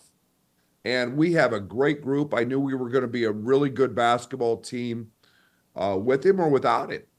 And, and and once that happened, and you know, supported him a lot personally, um, and and but you know, every single day just tried to get our guys better. Now bringing him back was the thing I was the most concerned about. Um, you know, we we had the number two offense in efficiency with him out. Uh, and and you know when TJ came back, he's a guy we don't run a lot to, so it didn't truly impact us um, as much leaving, but coming back, he tried not to screw it up. I mean, he he was he was very passive, very. I mean, he was he was deferring to teammates, and this was his team, and I mean, he was playing great but he tried so hard to to not mess anybody up and and and I knew that that piece would take uh, some time. You just don't miss them. You don't miss five weeks and six weeks, whatever it was, and and and not be out of sync and out of sorts. And and and you don't bring a guy like that back and not be out of sorts a little bit. But uh, he handled it great. Um, I was pa- very patient. Um, all I tried to get him to do was guard uh, and run and not overthink things. And um, you know, we didn't start him the first game, and I started him the second game. And um, we've not made a big deal about it. He's been a he's an unbelievable teammate. Um, so mo- most of that credit goes to him, but there's a there's a ton of uh, a, a, ton of patience involved in, in terms of trying to not force things. You ever been involved in anything like that where an injunction, you know, a lot of times Never. coaches, it's the other way. Somebody's mad at you, right? They're, they're, they're going to go to court over you kicking them off. Are you, you ever been in a situation like that before? No, no, first time. When, when I just when back, I just step back. I just, you know, again, that's that that that one was so far above me, I, and like I said, I I didn't. Yeah. I didn't worry about any of that. I just all I tried to do was just be a, as good a coach to the guys that were there every day and and and support them in whatever way was was needed. I'm going to get to the positive here in a minute, okay? And one of the positives is this. You got beat at Penn State on a late foul. So I asked Derek Brunson the other night. I go, "Oh man, coach crazy, right?" He goes, "No. Nope. He just got a veteran group, said, let's just move along. And you played really well against Iowa. Late in the season, for people that don't understand, coaches coach different late in the season, particularly with a veteran team, than they do early in the season, correct? Oh, no doubt. It, Dan, and, and you, you know this being a coach, the, my group knew. And, and I say this all the time. I use this in a, in a, uh, Probably too much. The basketball gods will always get give you what you deserve. we yes. deserve to get our butt kicked. And Coleman Hawkins deserved, you know, I'm not not signaling him out. And and we deserved what we got in that game. Our approach stunk. And and is that my fault? Yes, ultimately it is. Um, but you can't, you know, and, and Coleman and I had conversations, and I had conversations afterwards with three or four players. I didn't need to sit there and go through that film and say we did this, this, this, and this. Every one of our guys knew. And and Coleman and I had a conversation, and he turns around and plays one of the best games of his career in the next game. And so it was it was very different. A year ago with my team, I would have gone through that because we were super young and everything was a learning experience. This group was was you know, Terrence Shannon knew he shouldn't have dribbled against the press. Luke Goode knew he shouldn't have took the 3 with 2 minutes to go and 26 on the shot clock. You know, it and we knew we just we were out of we were out of sorts and it was unusual. So we we still haven't talked about it and we never showed one second of film. I grade out every game. We didn't even show them their grades. We just moved on. And we didn't even talk about Iowa the next day. The next day was about, you know, was one of my one of my favorite practices. We just we didn't we didn't work one second on offense. It was about getting back to some principles. We got back cut five times. Uh, it was just just just do what we do and it was about us, not not about not about Penn State or Iowa. Well, Hawkins jumped back nine for eleven from the field, nine for eleven from the free throw line, ended up with 30. That's kind of what I look at, coach. And you can tell me I'm wrong. Like I said the other day, Purdue Purdue got a good loss. I know nobody wants to lose, but Purdue got a good loss uh, at Ohio State. I don't know if there's any such thing as a good loss. I, I didn't think that as a coach. I think it now as a fan, you know, or a media guy, whatever the hell I am. But I, I'm not so sure that maybe you didn't get a good loss here. Well, there's there's two ways to there's two ways to handle failure or a loss or or you know and and that's that's you either learn from it or or you accept it. And and you know I, I think that that you know, or you you know you wallow in your self pity and you you you and then one becomes two, and you know so th- there are some positives for a loss. Um, you know, like I said, you hate them because we're all competitive and we're trying to win every night and we're trying to play the perfect game. And and yet um, you know, if you don't grow from it, then shame on you and shame on me as a coach. And and you know, Coleman Coleman did something that hasn't been done since 1998. 30 points, five assists, five steals. Mateen Cleaves, last player to do it. That's a heck of a game against a team that yeah. was playing great. And, you know, so, um, you know, my hat's off to Coleman and and him growing up and and handling that situation that could have been really tough and spun into a spiral. But, uh, you know, we talk about how do we handle a loss. We talk about that all the time, even though we stress winning constantly. You know, it's funny. I, I, always people always ask me about Coach Knight, uh, and probably Hartman was the same way. You played for a great coach at Kansas State, Coach Hartman, and when you play at a basketball school like Illinois or a basketball school like Indiana or Kansas State, you got to be able to handle success. You know, I always say Coach Knight handled, uh, got us to learn to handle success. You also got to be able to handle a loss because everybody's talking about it everyone around you, these kids is talking about it. So you got to be able to handle it, particularly this time of year. No. oh, it's huge. It's a it's such a big part of it. And and again, I mean, you know, I'm disciplined enough. I'm not on social media. I don't have any. I don't even have an app. I mean, I have an account that somebody runs for me. I don't, and I don't read it. And and I'll be honest, and I'm not sure I can handle all that the good or the bad.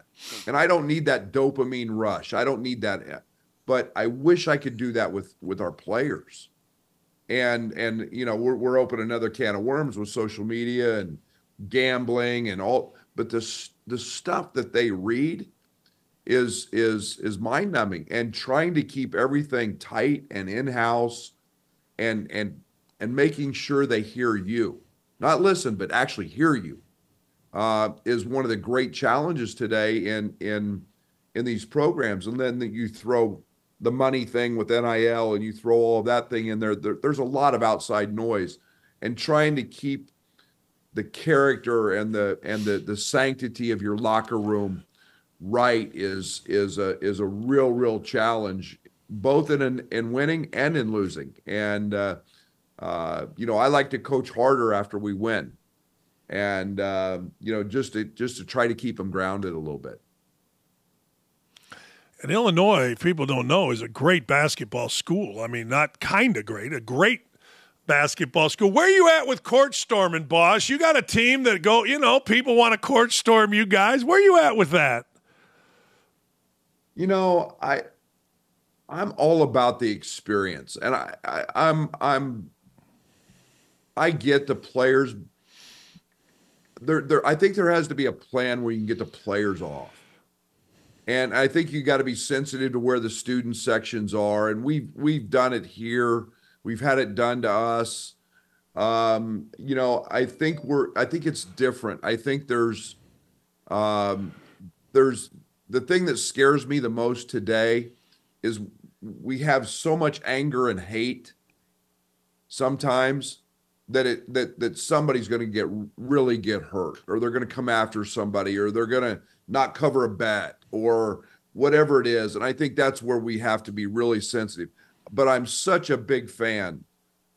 And I mean, no one here will forget about us clinching the Big Ten championship and that court storming and that feeling and and and you you know to me college college is about creating memories. And and so many memories come from sporting events and and and those things are are so I, I it's a fine line. I I get it but uh boy in today's today's world there's there's a lot of anger and hate out there. Um and it's it's generated towards towards towards people that it probably shouldn't be. Do you think there's really an answer to it? I don't know how you do it. I think I, I think what I, I I think there's I think everybody says, yeah, let's have a plan and and everybody has to have your your your plan in place whatever it is and and let's be real let's let's look let's look at who's working a lot of these games as as ushers and and they're not keeping they're not keeping kids away from that. Um, i think if you um, you know and sometimes it's it's it's you know i, I just think there's got to be a, a, a decent way. I wish there was like a 15 second second buffer to just get okay yeah. we're not shaking hands. We know what's coming and get off the court. And um, you let them then let them have their moment. You know, I, I just don't know if there's a perfect answer to it. Coach, you and I played at a time. We're about we're about the same age. You look so much better than me. It's disgusting. But we we played at a time where you didn't have a handshake line. You know, I remember my my high school teammate played at Purdue. Game's over. I found him. He found me. We hugged. We went off. I got to tell you, man, I, I have no say in nothing. I, I don't want people arrested like Bilas and but I hate that freaking handshake line, coach. I hate that damn thing. I think that thing it's, sucks. I always hated it. It is um th- there's there's a lot of factors into, into into into that. And it's it's one of those things that I understand the sportsmanship side of it. I I yeah, you you you do battle and and yet it's um, um, I get it. I under, I understand it, and it's it. It would be much. It would it would it would help eliminate injuries in a court storming. Doing away with it. Yeah. We just get off. Just yeah, get, get off. the hell out. Hey. Yeah, we're worried about the safety of our players at Penn State, and what a great environment that was playing in their old building, and and but it's it was like you're you're worried about just getting off the court and not having some some fan take a swing or or a player take a swing or whatever. I mean, those there's so many thoughts that go through your mind when that stuff happens. And and hey, I want know, last thing before I let you go. I'm I, you said something interesting that I did not deal with. Maybe you did. I I don't know. As a player and really as a coach, the gambling aspect of it. You've mentioned it twice. Um, are we? Uh, there's nothing to be done with that. The money is too big. Illinois has gambling. Indiana has gambling. Ohio has gambling. There's nothing you can do with that, right? How, how much do you talk to players about giving out information or, or involving themselves? I played against Toledo, and I found out later we, we came back from a 17 point deficit in the second half. Found out later one of Toledo's players was throwing the game. He got arrested and went to jail uh, Sammy Vajagas. How much do you talk about that stuff? Quite a bit. Quite a bit now. Do you? Um, after the, after the incidents that happened, um, I think the Big Ten. I you know I was very proactive in trying to get an injury reports out um, before the game. Now, um, information is of value. Well, you know we're on a college campus, and if you see player A and he's your leading scorer and he's walking around campus in a boot or a teammate tells his dad, "Hey, I don't think I don't think Johnny's playing today because he's, you know, he he, he you know, he hit his head in practice." Well, the dad goes to the coffee pot at, at at his work and says, "Yeah, I talked to my son last night and now all of a sudden there's you can't you you know, in the pro sports you can hide information." And and there but there is a reason they have injury reports and I think it's it, that's a start for us. Um, I, I, you know, you, you, start thinking about all the prop bets, Dan. I mean, there's there'll be a day and a time where conceivably you could have two guys not jump for the jump ball because there's a prop bet on it. and and I think anything anything that challenges the integrity yeah. of competition stinks. And we've had guys that have gotten very, very nasty text messages and so on because they missed a layup that didn't cover a, an over and under or whatever it was. I don't even. And and and that you can set the stands and bet. And and and I so I think it's a really a, a big big concern of mine. It has been since the, the day I've really gotten the job and and you know you you you you can't ever jeopardize the integrity of competition. And if we ever lose that, then then our sport is done. And uh, so we talk about it a great deal, and that's a probably not a very good answer to a to a question that, that deserves a lot more thought and attention. But no. um, it's a big it's a big part of social media. It's a big part of of of of sport. I mean, what's the biggest weekend of the year in Las Vegas? You know, is is the opening weekend of the NCAA tournament, and uh, you know, it's just uh, it, it's it's a real deal and it's accessible. And it's part of what we do, and whether we like it or not, we have to keep trying to educate our players on it. And uh, uh, so we talk about it a, a, a pretty pretty good amount here. Last last thing, you've been around some really good teams. And how good's this team? How good's your team? Uh, I think it's the best I've had here. Um, we're, yeah. we're we I, I, like our team. I like our pieces. I, I like our versatility. Um, we're different. You know, I think we're a little bit different. We don't have that, you know, Kofi Cockburn. Um, I think we've we've been able to to to play in some different different ways. Uh, Coleman gives us a unique piece in a pick and pop five, who's an elite shooter. Uh, we've we've tried to put this team together a little bit with a with a mindset of postseason. Um, and um, you know we were we were a little bit. Kofi was a two-time All-American. I love him to death, but there, there were certain things we couldn't do with him, um, and it and it and it hurt us. Um, but uh, you know Marcus Domask, Terrence Shannon, um, you know we we can score you know, we beat Iowa the other night, and and and Marcus and and uh, uh, Terrence didn't have great games offensively. That's pretty comforting as a coach. I've never been able to do that before, as as have my better players not play great offensively, um, and and be able to win a game and have guys, other guys step up. Our bench stepped up. We had 34 bench points. We're finally healthy.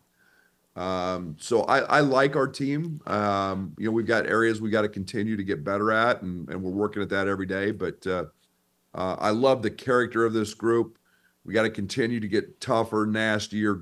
You know, We got to get gritty and grimy, and you know, find that one possession that could be the difference. But uh, I like this group a lot. Hey, you know, you said something, at least they said it on the broadcast. You said something I've never heard a coach say before about a player. They said on the broadcast that you said about Coleman Hawkins, hey, look, I don't need him to make plays. I just need him to get buckets. Yeah. He led the, he was, he last, a, a year ago, Dan, he was one of the, I couldn't get him to shoot. We see him shoot every day in practice. He's probably our best shooter, and he's an elite shooter. And and he wanted to play like Draymond.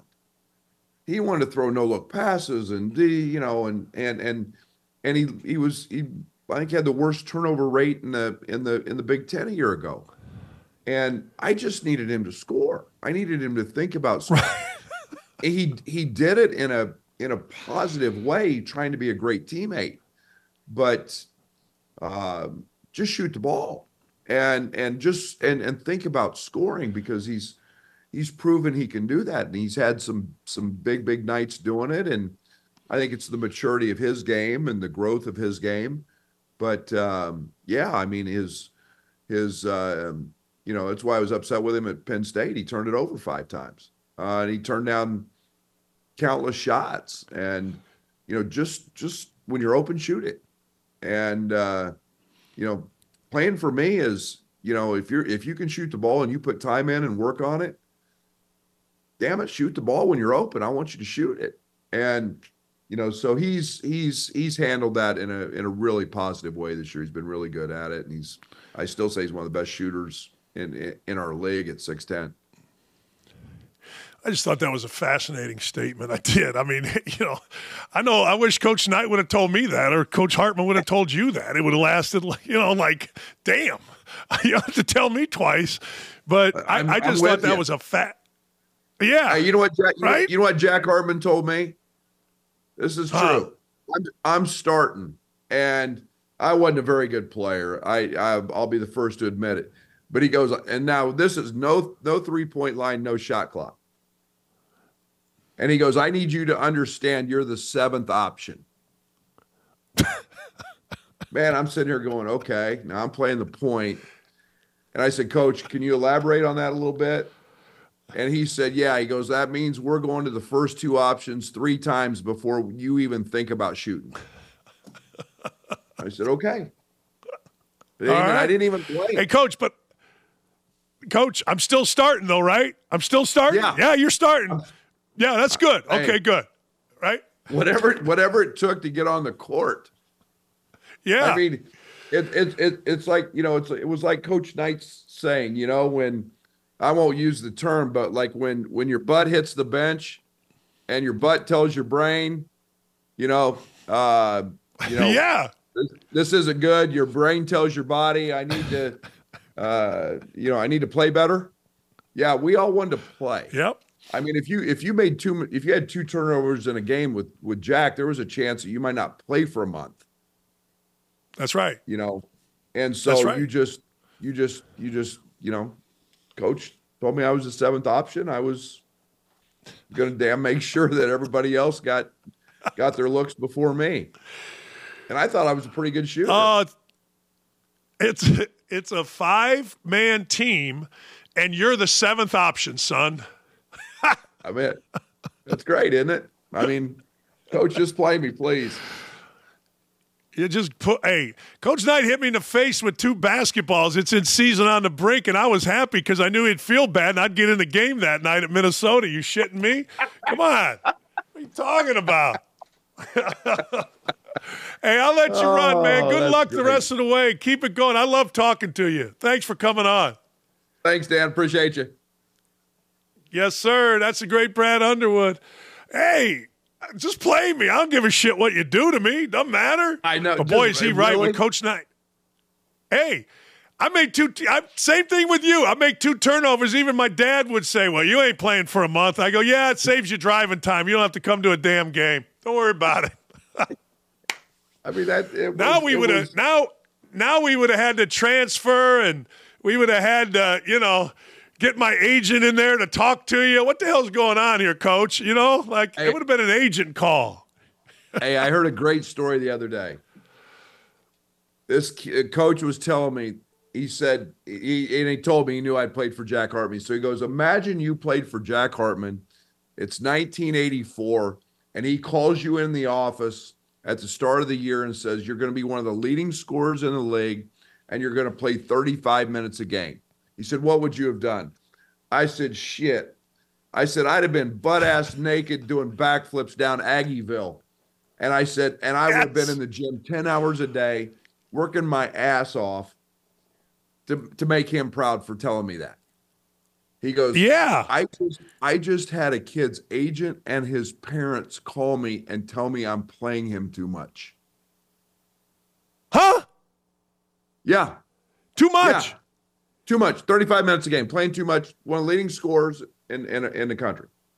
Or in in the in the in their league. And I said, Well, it just goes to I, show I, you the, the world of the world of, of bitch and anger and hate it doesn't matter. People just want something to bitch about and be angry about. And it, it doesn't matter yes. if you play too much, you play, you play. It, it's, it's, I, and I'm just telling you, Dan, like, there's a reason Kelvin Sampson's winning.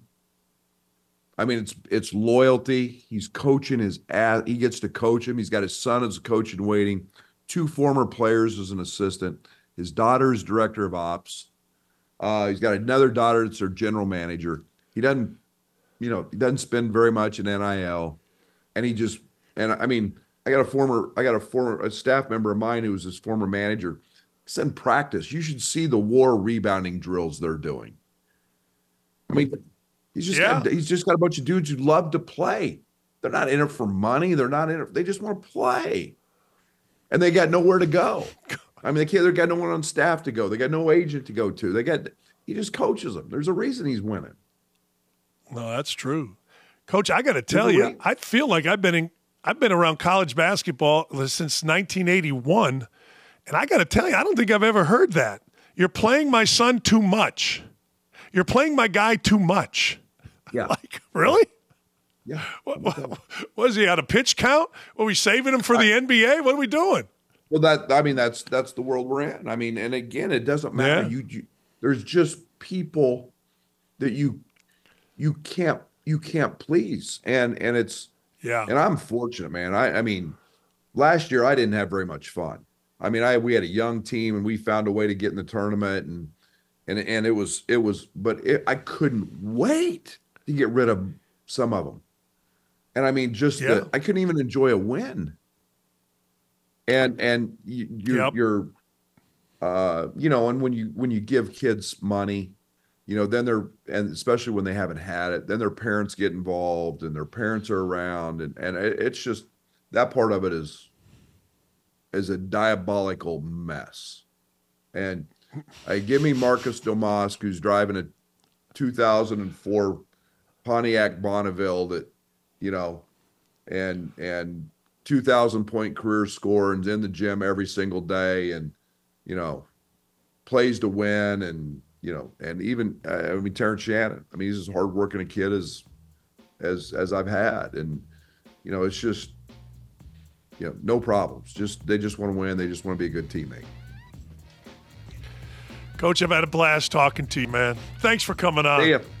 you bet see you Dan see you good brother talk I mean that's that's my guy I tell you, I root for him. I rooted for him when I was doing games. People like, you're rooting, you hate the Illini. know I like Coach Underwood. Another day, another show. We went over. That's okay. Thanks, everybody. We'll see you tomorrow.